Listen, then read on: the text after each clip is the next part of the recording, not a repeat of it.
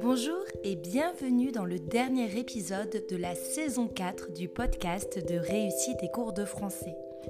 Nous allons aborder ensemble aujourd'hui le dernier mouvement littéraire que je souhaitais te présenter, à savoir le nouveau roman. Dans quelle période se situe ce mouvement littéraire? À partir des années 1950, un groupe de romanciers refuse les modèles traditionnels du roman français. Qui sont les auteurs et les œuvres représentatives de ce mouvement? Alors commençons par citer le roman d'Alain Robbe-Grillet, Les Gommes, en 1953. Ce roman rompt la chronologie de la narration. Il ne dénoue pas l'histoire, et il bouscule les habitudes du lecteur. Beaucoup de descriptions d'objets viennent nuire à la part d'humain. Le personnage devient une mécanique sans âme.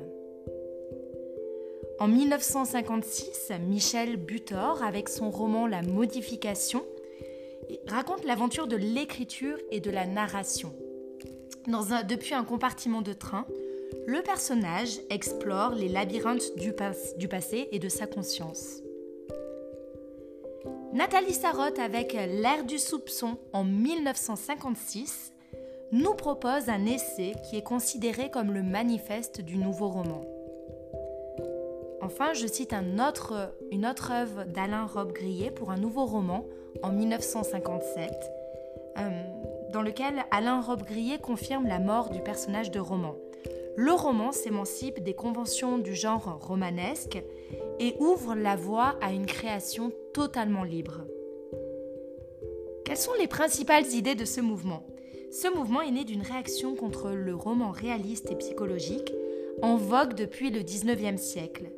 Rejetant la dimension psychologique du personnage, le nouveau roman ouvre une période d'expérimentation formelle sur l'écriture qui devient en fait l'objet principal du récit.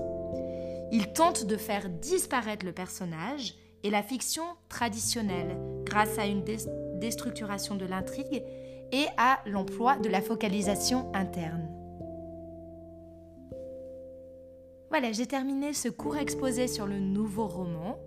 J'espère que cette saison 4 sur les mouvements littéraires que tu dois absolument connaître t'a plu. Je te donne rendez-vous très bientôt pour une nouvelle saison du podcast de Réussite et cours de français. Et d'ici là, n'oublie pas que la force de la littérature soit avec toi. Bye bye